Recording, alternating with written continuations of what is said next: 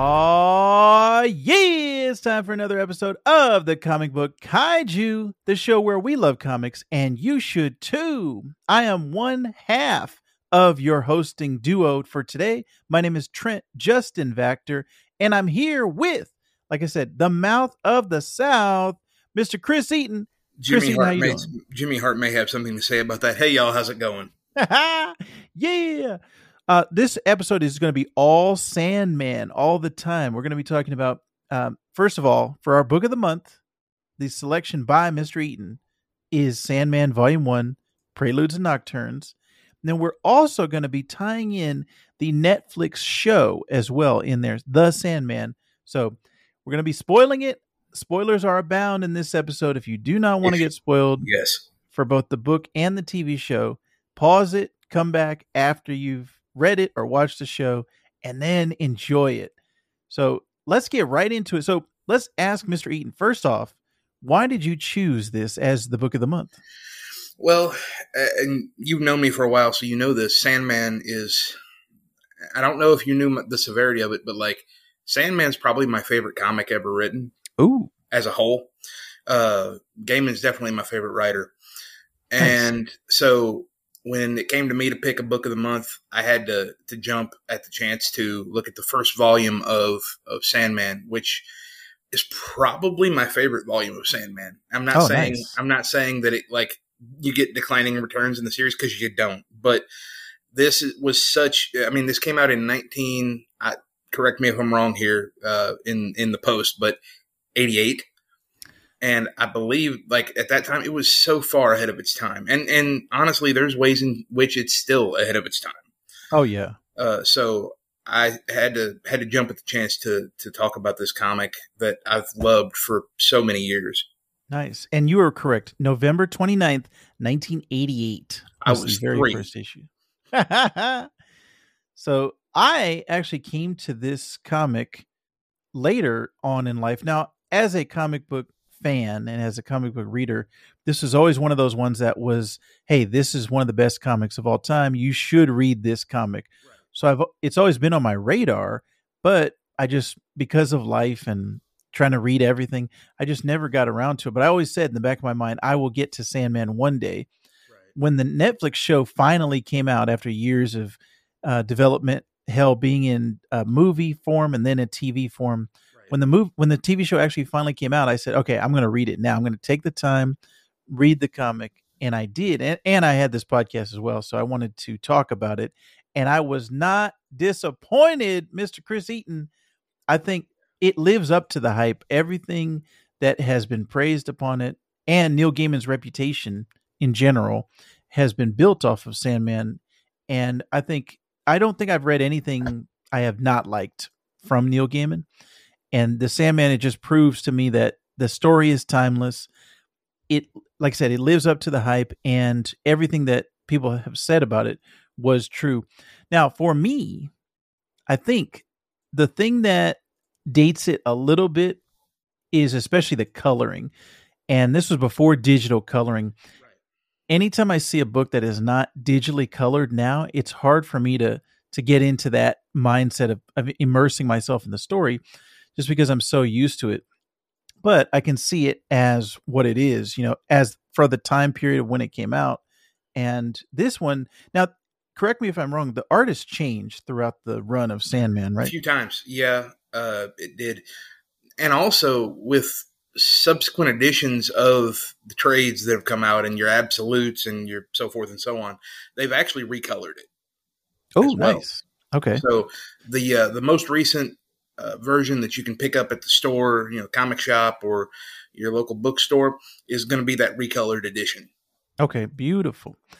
And I think, like I said, everything for the actual story of Sandman lives up to the hype for me. I just found it fascinating. And I am one of those guys that the very big Grant Morrison fan, very big, any type of storyteller that treats the medium of storytelling as sacred. I think I really appreciate your Alan Moore. Yes. Yeah. And specifically with Grant Morrison, the ideas of the literal stories being, I'm trying to figure out the words of how to say it, but as far as for superheroes, let's take superheroes, for example, them being the modern day myth and gods of our time. And the fact that the popularity of something like Superman is so great, it fuels the idea of Superman and makes him more real than even you or I, because Superman was around before we existed. Superman will be around after we exist, we're long after gone. We So I love that idea of the power of storytelling and the power of myth. And Sandman is right up in there. Not to make this a Grant Morrison podcast, but if you look into his philosophy about the superheroes and things like you're saying, if you look at the Greek gods, the Norse mythology, all the world religions, we have as much actual verifiable proof that those are quote unquote real than we do that Batman, Superman, you know, that these aren't tales from other times and places either. Right. And of course, no disrespect to anybody's faith, but I find that very interesting. And then Gaiman has a very good quote that I heard him say one time in some talk he was giving. He said, "Something need not be literal for it to be true." Ooh. And I think there's a lot in Gaiman's writing, especially in Sandman, that is true. And it's even more spelled out in the show, but Sandman is a story about someone learning how to change and failing and succeeding and failing. And so it's about life.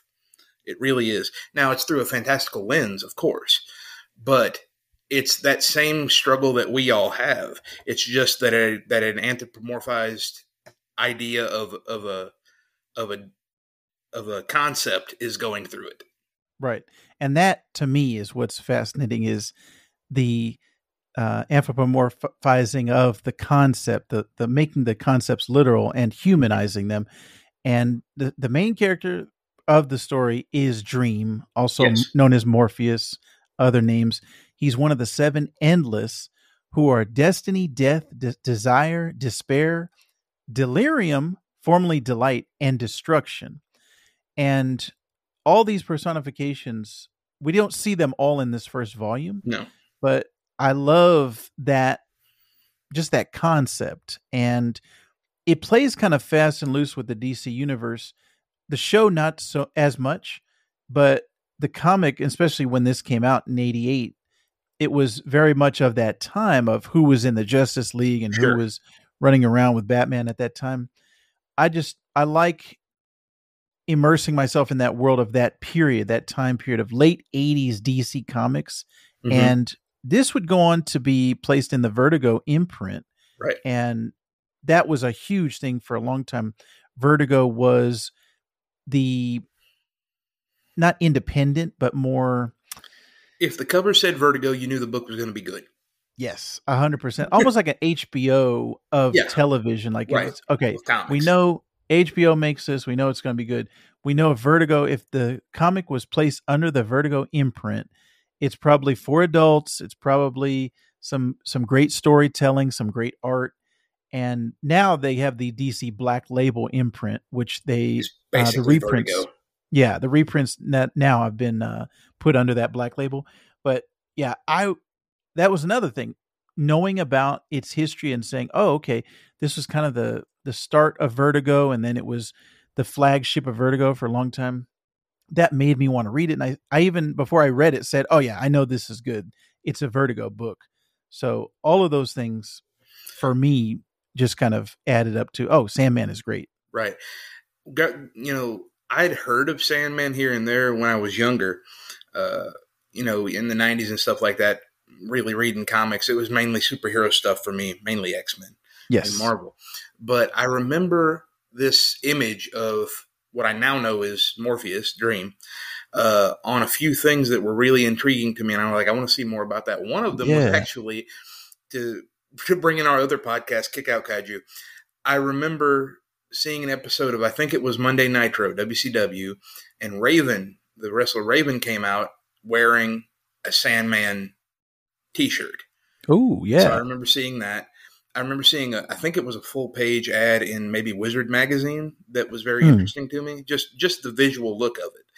Yes, yes. And I remember, I think, and I could be misremembering this, somebody correct me if you hear this and I'm wrong, in either like Darlene or David's room in Roseanne, I think there was a Sandman poster on the wall.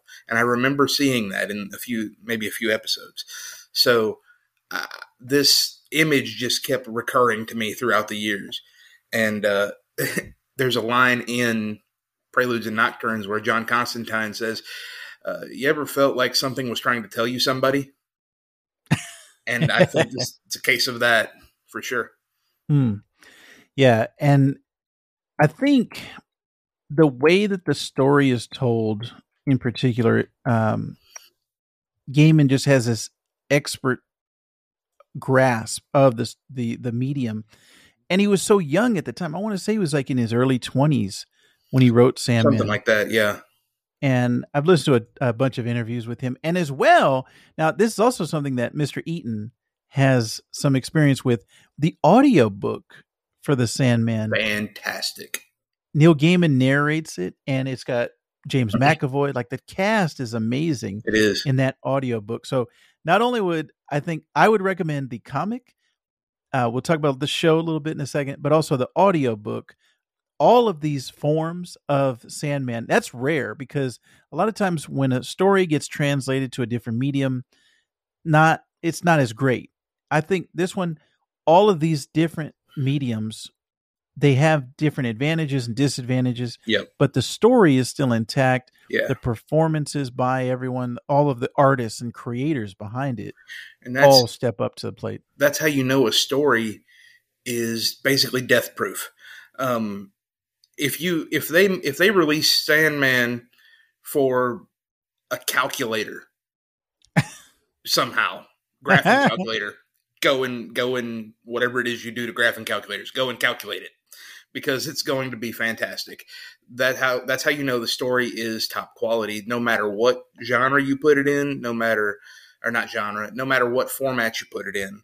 Right. You're going to get a compelling story. Now, there might be little differences, and we'll talk about that. But it's going to be a fantastic story, no matter where you go. Right. That's a tribute to Gaiman for sure. Oh, yeah, 100%. And I talked about the artist changing a little bit.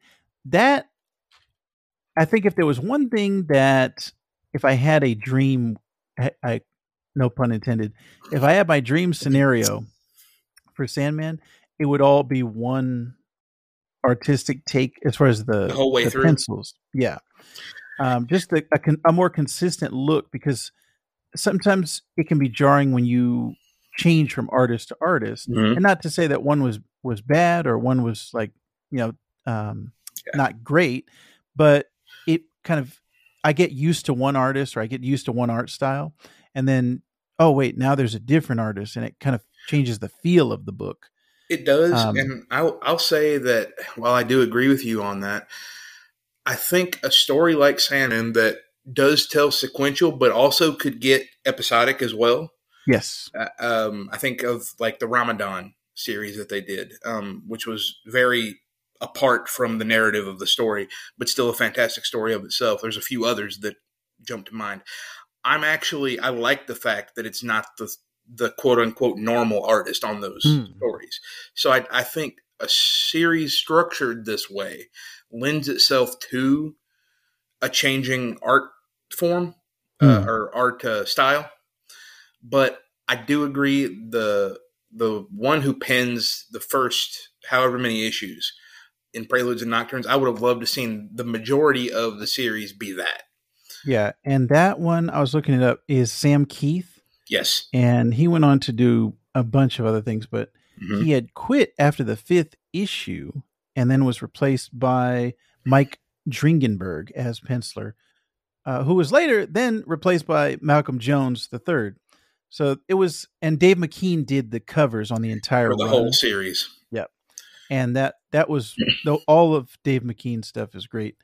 There's a book actually called Dust Covers that is just a gallery of all the single issue covers. It's great. Oh, nice. Nice. Mm-hmm. Yeah. I've really liked Dave McKean's covers for a long time. But yeah, so that was kind of that experience. I was actually experiencing the book and the show at the same time. Mm-hmm. And so I would watch an episode. I would read a little bit of the comic. I would watch an episode, read a little bit of the comic, always a little bit ahead on the comic before I watched the show. And it was great for me. And I was listening to the audiobook too. So it was great for me to kind of jump back and forth between all those, between those different formats, and still have a immersive and a great experience. Right. All the way through. And now too, you have an acute understanding of the differences between each as well. Yes. Which is good.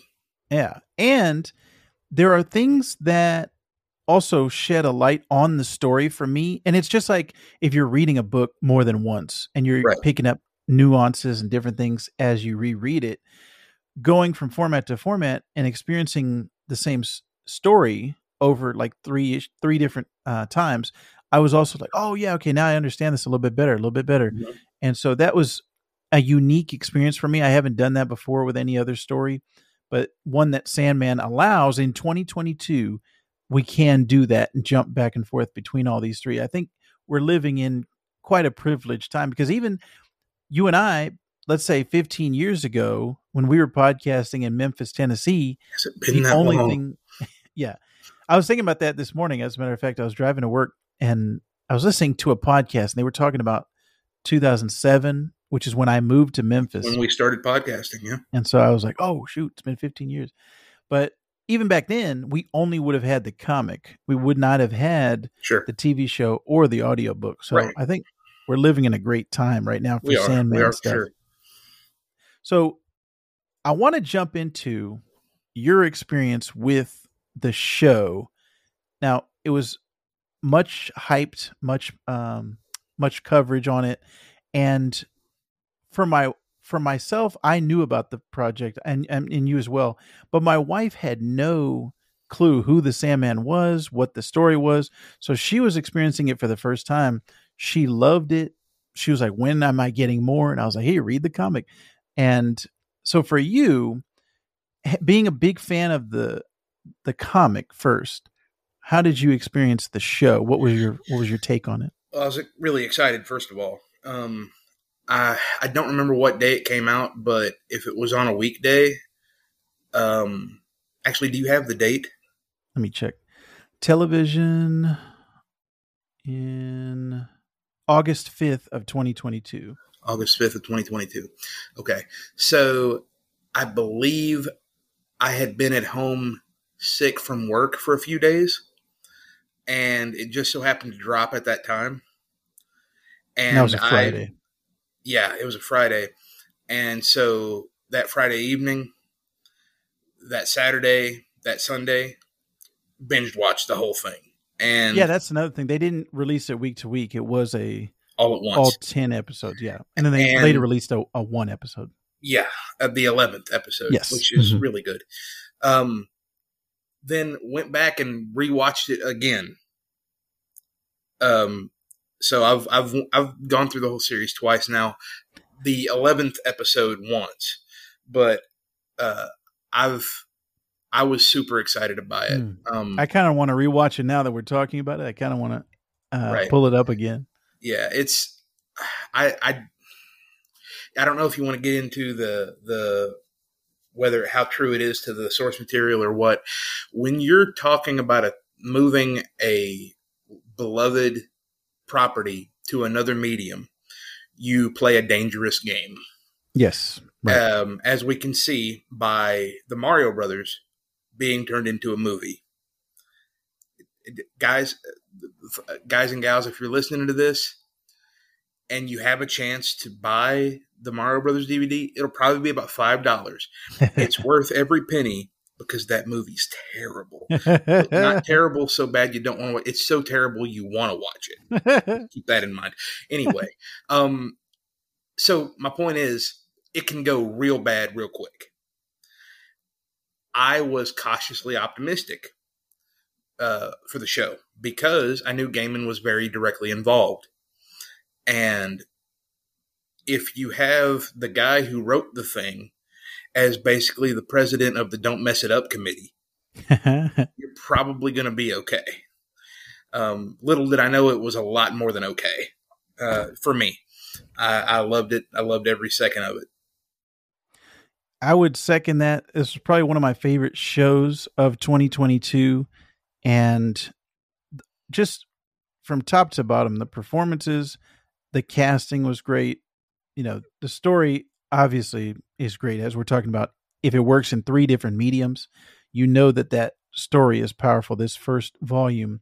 Now, they did have to make a few changes. Like I said, the DC Universe ties were kind of toned down to the point where I want to say the only tie in it was Constantine, right, who they gender swapped. Mm-hmm. But other than that, I don't think there was anything else directly tying to the DC Universe. Yeah, I don't think there was. And honestly, you really start to see what's the fat and what's the meat of the story, because we cut the DC Universe away from this story, like you said, except for Joanna Constantine. And it was just as good, if not in some ways better. Right. We'll talk about some of the changes. Now, I do feel like, though, if we're going to talk about the show, we have to talk about the ridiculous backlash that happened when the casting got announced. I think I heard a little bit about this. The casting of Death. And right. I forget the name of the actress, but she's fantastic as Death. But whenever she was announced, there was an uprising among, I don't know, like less intelligent folks angry about. And for those of you who haven't read the comic yet, I mean, go read it, as you can tell what we've just said. But Death is sort of this goth girl who's very sort of polite and upbeat and has a liquid paper white face. And the woman who plays Death in the series is a black actress, and she's fantastic in the role. And her name is, Vactor, help me out. Kirby Howell Baptiste. And she's fantastic in this role. As a matter of fact, I don't think you could have gotten anybody better to play Death, but for some reason there was backlash, as there was for, the actor who played Desire as well. Mm. And we're seeing nerds, that. This is why we can't have nice things. We got to stop getting mad when people get cast that don't look like the people who originally were. Like, we're talking about anthropomorphic ideas here. Okay? We're not talking about humans. Let's just get past that and enjoy this for the awesomeness that it is. And it's crazy because we're seeing this quite a bit in 2022. Right now, the Lord of the Rings show is going on, Rings of Power. Yeah. And there's a ton of people talking about, oh, wait, there's colored people in Middle Earth. And it's like, what? We saw that in the Obi-Wan Kenobi show. Now, this was a new character, but she was also fantastic. Yes. Best part of that show. She was African-American, and they were like, oh, this is not my Star Wars. And it was like, what? What does that have to do with anything? And there's green aliens walking around. There's blue aliens. Why do you care if there's a black person? Right. Very strange. And, yeah, and Neil Gaiman Neil Gaiman came out on Twitter a few times and said, look, if you can't stand the fact that Death isn't played by a Caucasian actress, or that Desire is played by a trans actor, it's not for you. Don't read the book. Don't watch the show. Go away. Yeah. And I think I echo that as well. But let's get on to the good stuff now. I just felt like that warranted mentioning, because it is part of the story of this show. Yes. So let's get into it. Let's get into the good stuff here. Yeah. So this was, as we said, 10 issues. Now, it kind of goes through volumes 1 and 2, right? As far as the story.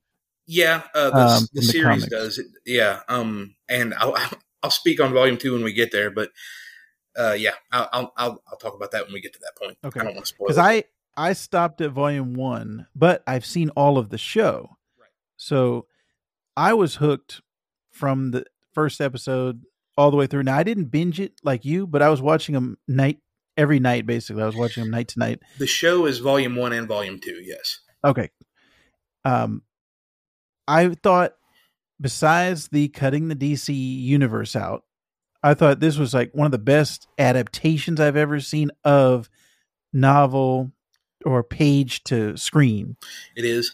And I'll say this, and this is about that second half of the series that's volume 2 in the comic.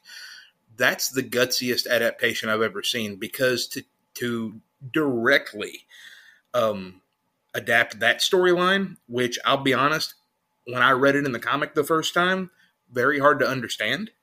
Mm. I think the show does a fantastic job of helping you understand the through lines, helping you get your brain around this concept of a, spoilers, y'all, serial killer convention. Like, which is just a freaking, like, I don't understand why or how your brain makes that up. Right. Neil Gaiman's a very interesting person. But it is an extremely faithful adaptation. And I think that's the gutsiest thing I've ever seen a show that's from another property do, is adapt a storyline that's is disparate the right word? That's kind of hard to grasp, and they do it somehow. They do it perfectly. Yeah. The only point of the show that I was not in love with was the halfway point. Episode 5, the 24/7 episode. And that's one of my favorite issues of the comic. I agree. And I don't know exactly why. When I watched it, I felt unsettled, and I felt like something was wrong here. Like something is off. That's the goal, I think. Honestly, I think it is. In the comic, I love that. But in the show, I can't put my finger on it. Maybe I have to watch it a couple more times. I think that was the low point for me. Yeah, I actually agree. And I was excited for that episode because 24, which I think is the title of the single issue, is the most terrifying comic book story in a single issue I've ever read. Mm. It is legitimately terrifying. And there's ways in which the TV adaptation is toned down a little bit. Mm, and there's ways that it's ratcheted up. It just depends. Now, it doesn't quite lean as heavily into the supernatural influence as 24, the comic, does. It's also, if I'm not mistaken, I think it's the longest episode as well. Oh.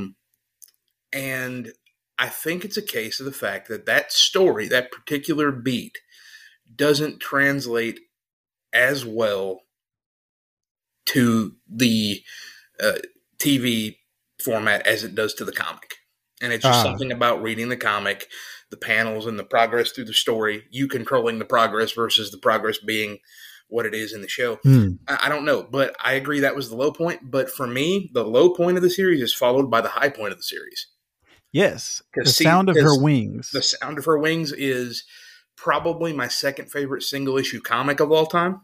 Nice. And it was my favorite episode of this show. Nice. Yeah. And that was the end of the book, the end of volume 1. The end of volume 1. The sound of her wings is correct. One of the best introductions of a character of all time. Absolutely. And it just goes to show that when I made a reel about actually both Morpheus and Death, they got a ton of views and people wanting to know who these characters are. And I think just returning fans of both of these characters, because Death has been one that I've been heard talked about, for years. Mm-hmm. And I was like, oh, okay, that's from Sandman, but I hadn't read it yet. And it just, the popularity of that character has transcended. So I knew that the show was going to, in that episode when she appeared, I told my wife, get ready. This is the Death episode. Mm-hmm. But yeah, just a perfect translation. And we've talked about it before, I think, with animated movies. comic books turned into animated movies, mm-hmm. and they're adapting a storyline. And if it's just going to be the exact same as the comic, a lot of times my personal experience is, well, I'll just go read the comic rather than the animated. If they're going to change something and make it different. Now, sometimes that goes the opposite direction with the Batman. Like the Killing Joke. Yeah, Killing Joke. Where I had such high hopes for that film. The change that they made, I was like, oh, good. They're changing it from the comics. I want to see something new. And what they ended up changing it to, yeah, I was not a fan of. So you can go that direction, but... Yeah. I like to have things that make it unique to that medium and to that format, not mm-hmm. that format, I should say. And so I'm watching an animated movie. I'm watching a live action adaptation, and it's something that I couldn't get necessarily from a comic. And so I thought with this show, the way that they did the adaptation and the actors' performances and what they brought to it, it made it something different for me. And it was like, oh yes, this is not necessarily, mm-hmm. I'm just reading word for word, or I'm just copying from the comic. This is something new. And I think even the casting helps with that as well, that she didn't look exactly like the comic book, mm-hmm. as far as just visually helping me get into the mindset of, oh yeah, this is not the same.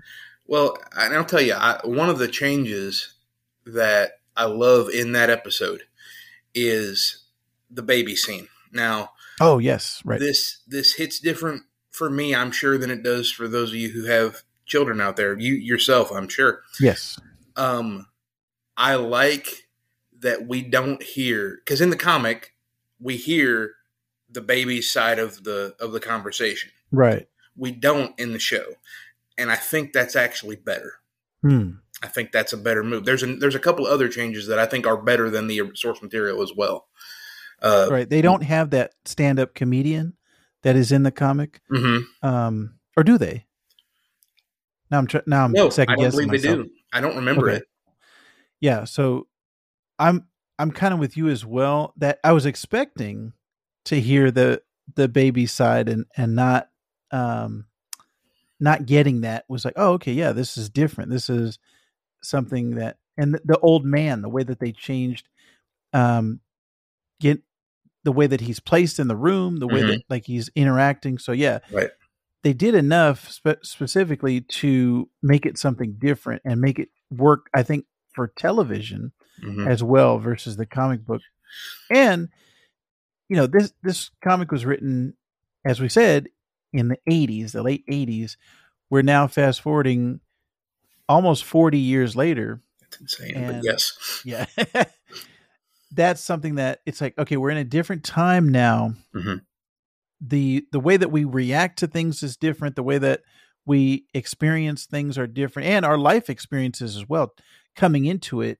Mm-hmm. We've now gone through COVID, you know, that's, although it's still going on, right? That's something different that was not around in the 80s. So yeah, we take all these life experiences and spit it out and interpret different art, you know, differently. So, yeah. Well, and that's true. The representation of things are going to change over time. Just look back at superheroes. Batman looks different right now than he did in 30 something when he came out. Right. Every hero does. And so I don't know why we expect, like you were talking about the whole not my Star Wars thing or the backlash. Right. I don't know why we expect our characters in film and TV to never change. Right. But yet we know that the appearance of these costumed heroes has changed over time and will continue to change. Right.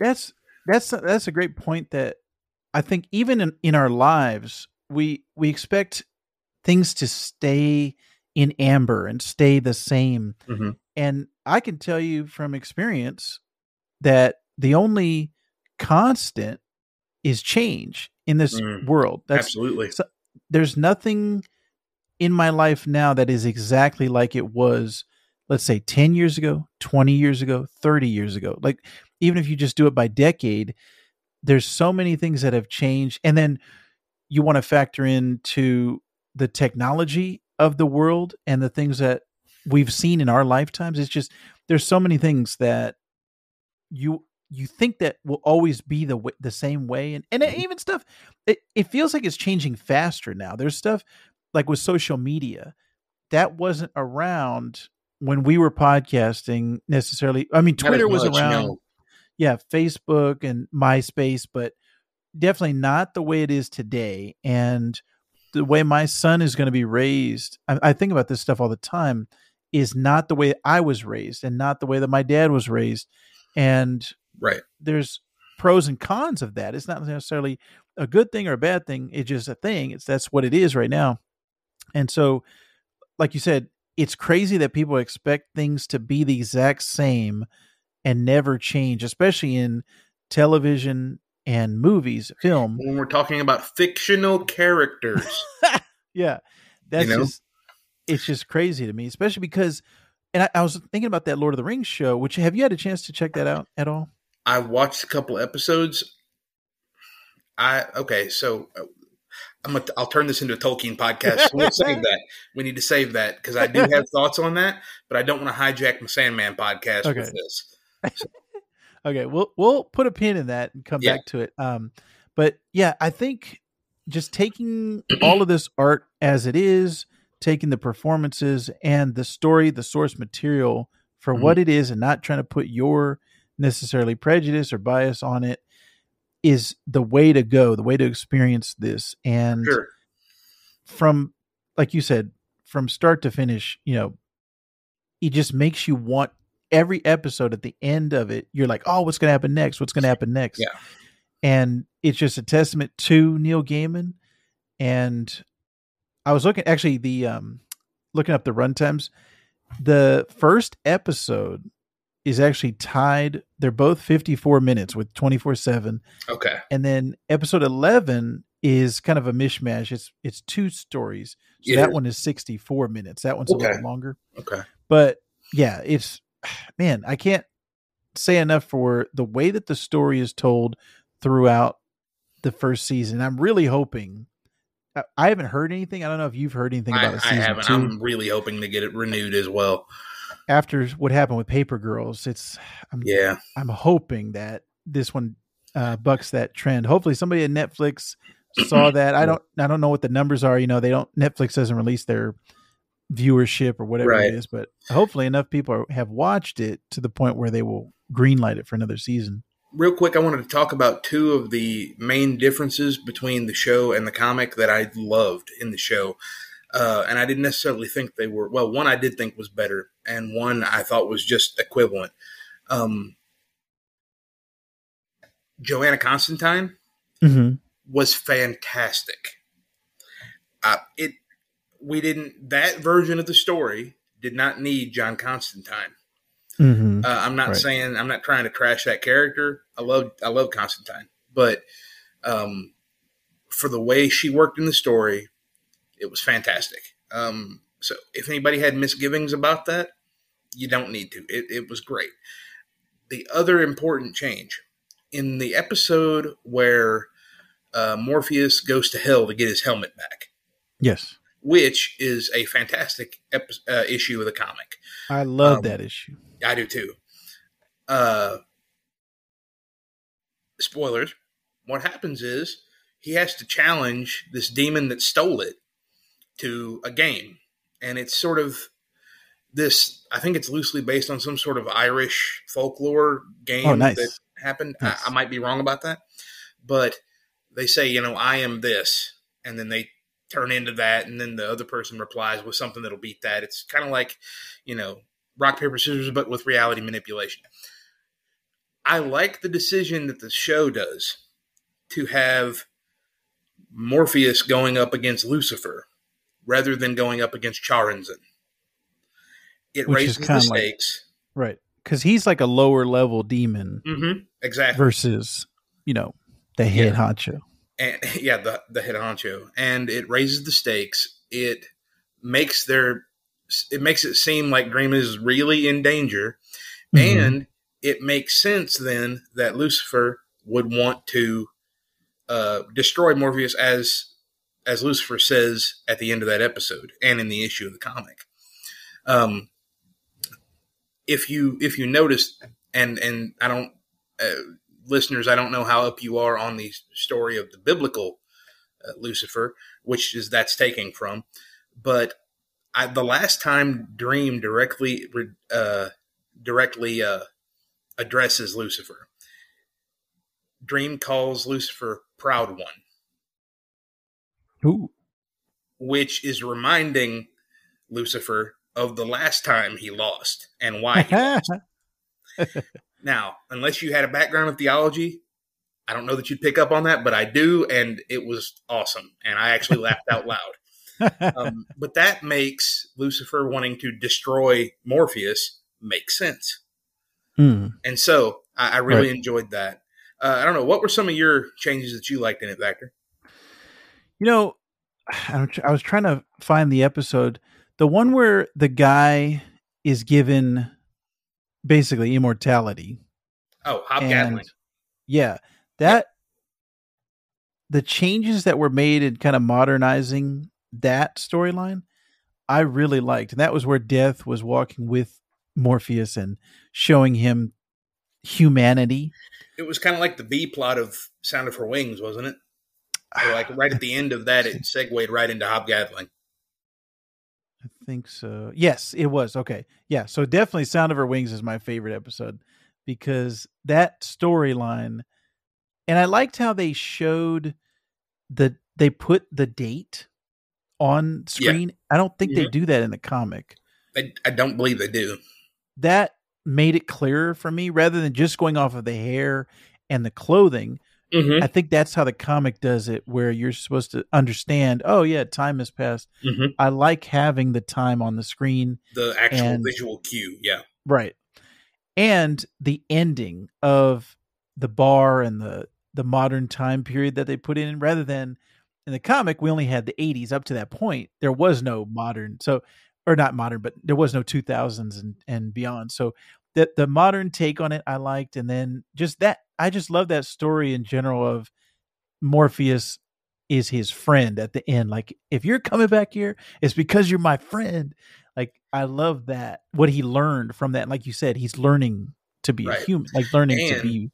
You also see that Morpheus is a hypocrite because he just got finished dogging Satan out for being proud.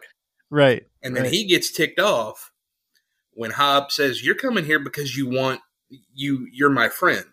And, of course, Dream gets affronted, right? He gets aggravated about it. So that's pride right there. Yeah.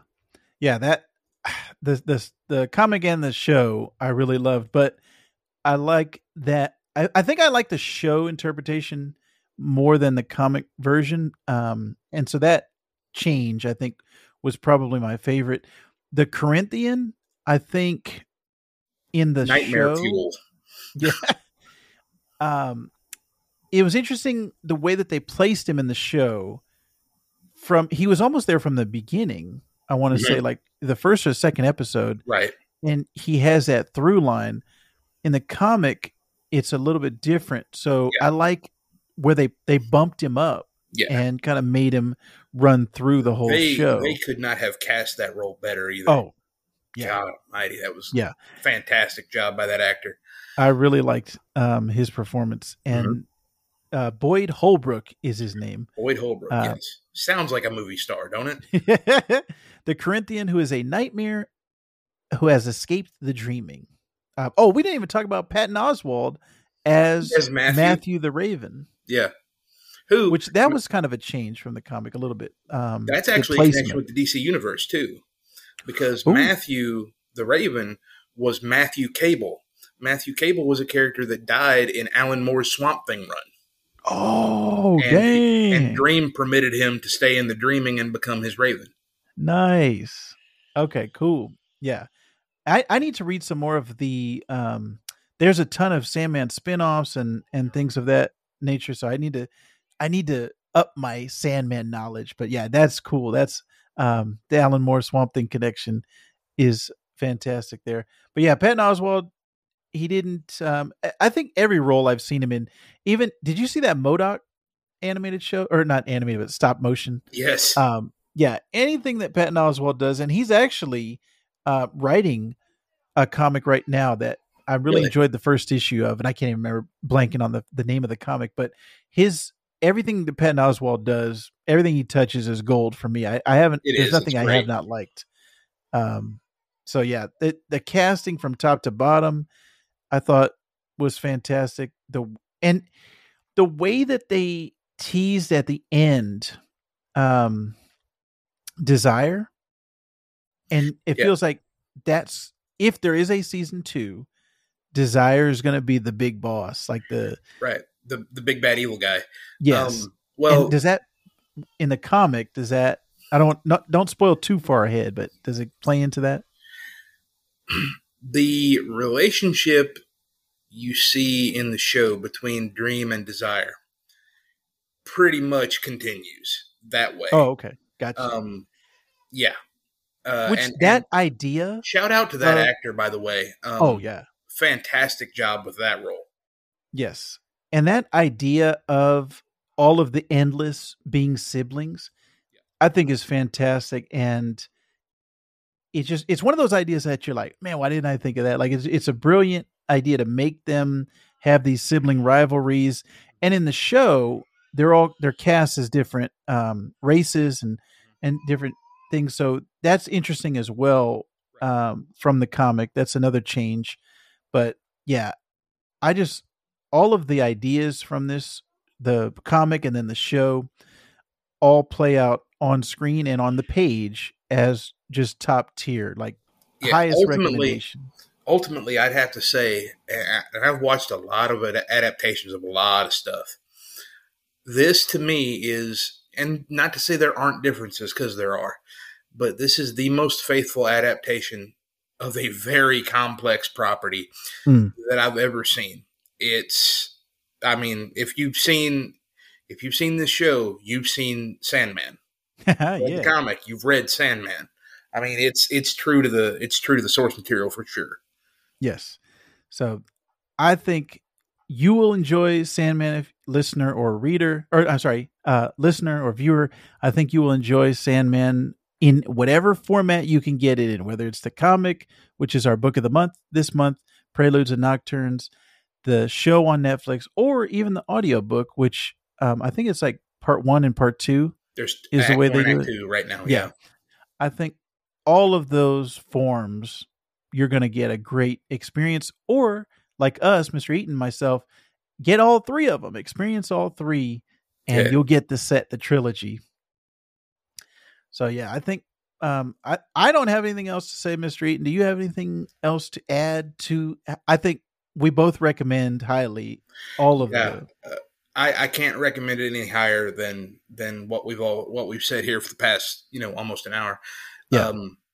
This, I'll say this, and this goes to my Tolkien thing that you asked earlier. I have a religious faith, so I hold the scripture of that faith in very high esteem as far as the writings. Second to that is, as far as writings that I hold respect for, you've got Animal Man by Grant Morrison, Swamp Thing by Alan Moore, Sandman by Neil Gaiman, and Lord of the Rings by J.R.R. Tolkien. Like that, to me, that's those writings are sacred. Yeah. But that doesn't mean they aren't going to change form. Go back to that. I say that to say I have a high degree of love for those writings and that story. And so I am pretty notoriously picky when it comes to adaptations. I couldn't find enough wrong with this to, and not that I didn't try to, justify even complaining a little bit about it. No matter whether it's like Vactor just said, if it's the comic, cool. If that's not your thing, audiobook, cool. If that's not your thing, show, cool. You're going to get the story. And if you really just sit and think about it, it might good fiction reflects us back to ourselves in a funhouse mirror. Yeah. I learned something about life. I did. for sure reading this story. So yeah, that's 100%. I think the takeaway, and it's fantastic when fiction and storytelling is able to do that, like a Grant Morrison, like an Alan Moore. These are the guys that raise the medium of storytelling and give us a reflection, give us a creative output of this is, you know, what we can aspire to be, and also kind of show us things about ourselves that we didn't think about. So I highly recommend Sandman Volume 1, Preludes and Nocturnes. And I'm very glad Mr. Chris Eaton picked it for the book of the month this month. Unfortunately, Mr. Seabury could not join us this month, but we hope to have him back next month, and it will be Seabury's pick for book of the month. We haven't picked that yet, but stay tuned to the Comic Book Kaiju, because we will let you know as soon as we have that. Mr. Chris Eaton, where can the fine folks find you podcasting this week? Well, you can, of course, as you've heard, find me on CBK, the Comic Book Kaiju, but also you can find me on our sister podcast, Kick Out Kaiju, where our most recent episode, Mr. Marcus Seabury and I talk over the Sami Zayn versus Shinsuke Nakamura match from 2015 NXT TakeOver Dallas. If you like wrestling, you know, come hang out with us and watch a match. Yes. And also you can catch me on Twitter at Chris Eaton. You can catch me on TikTok at CBK_Eaton. And if I'm not mistaken, Vactor, don't we now have a Comic Book Kaiju? I mean, Comic Book Kaiju TikTok and a Kick Out Kaiju TikTok as well that launched today. Yes, that is correct. So you can find right now the Kick Out Kaiju has 2 new figure alerts on it, and I am trying to post daily for Comic Book Kaiju whenever I see comic book news, and that's a lot of movie and television news as well as comic book news. But that's what I've been trying to post over there, character bios, different things like that. Also, the TikTok, Instagram Reels, and YouTube Shorts are all places where I'm posting. So CBK Pod is where most of those can be found, or on YouTube, it's just Vactor, which is my last name. And I want to let everybody know that Chris Eaton loves comics, and you should too! Geeks out.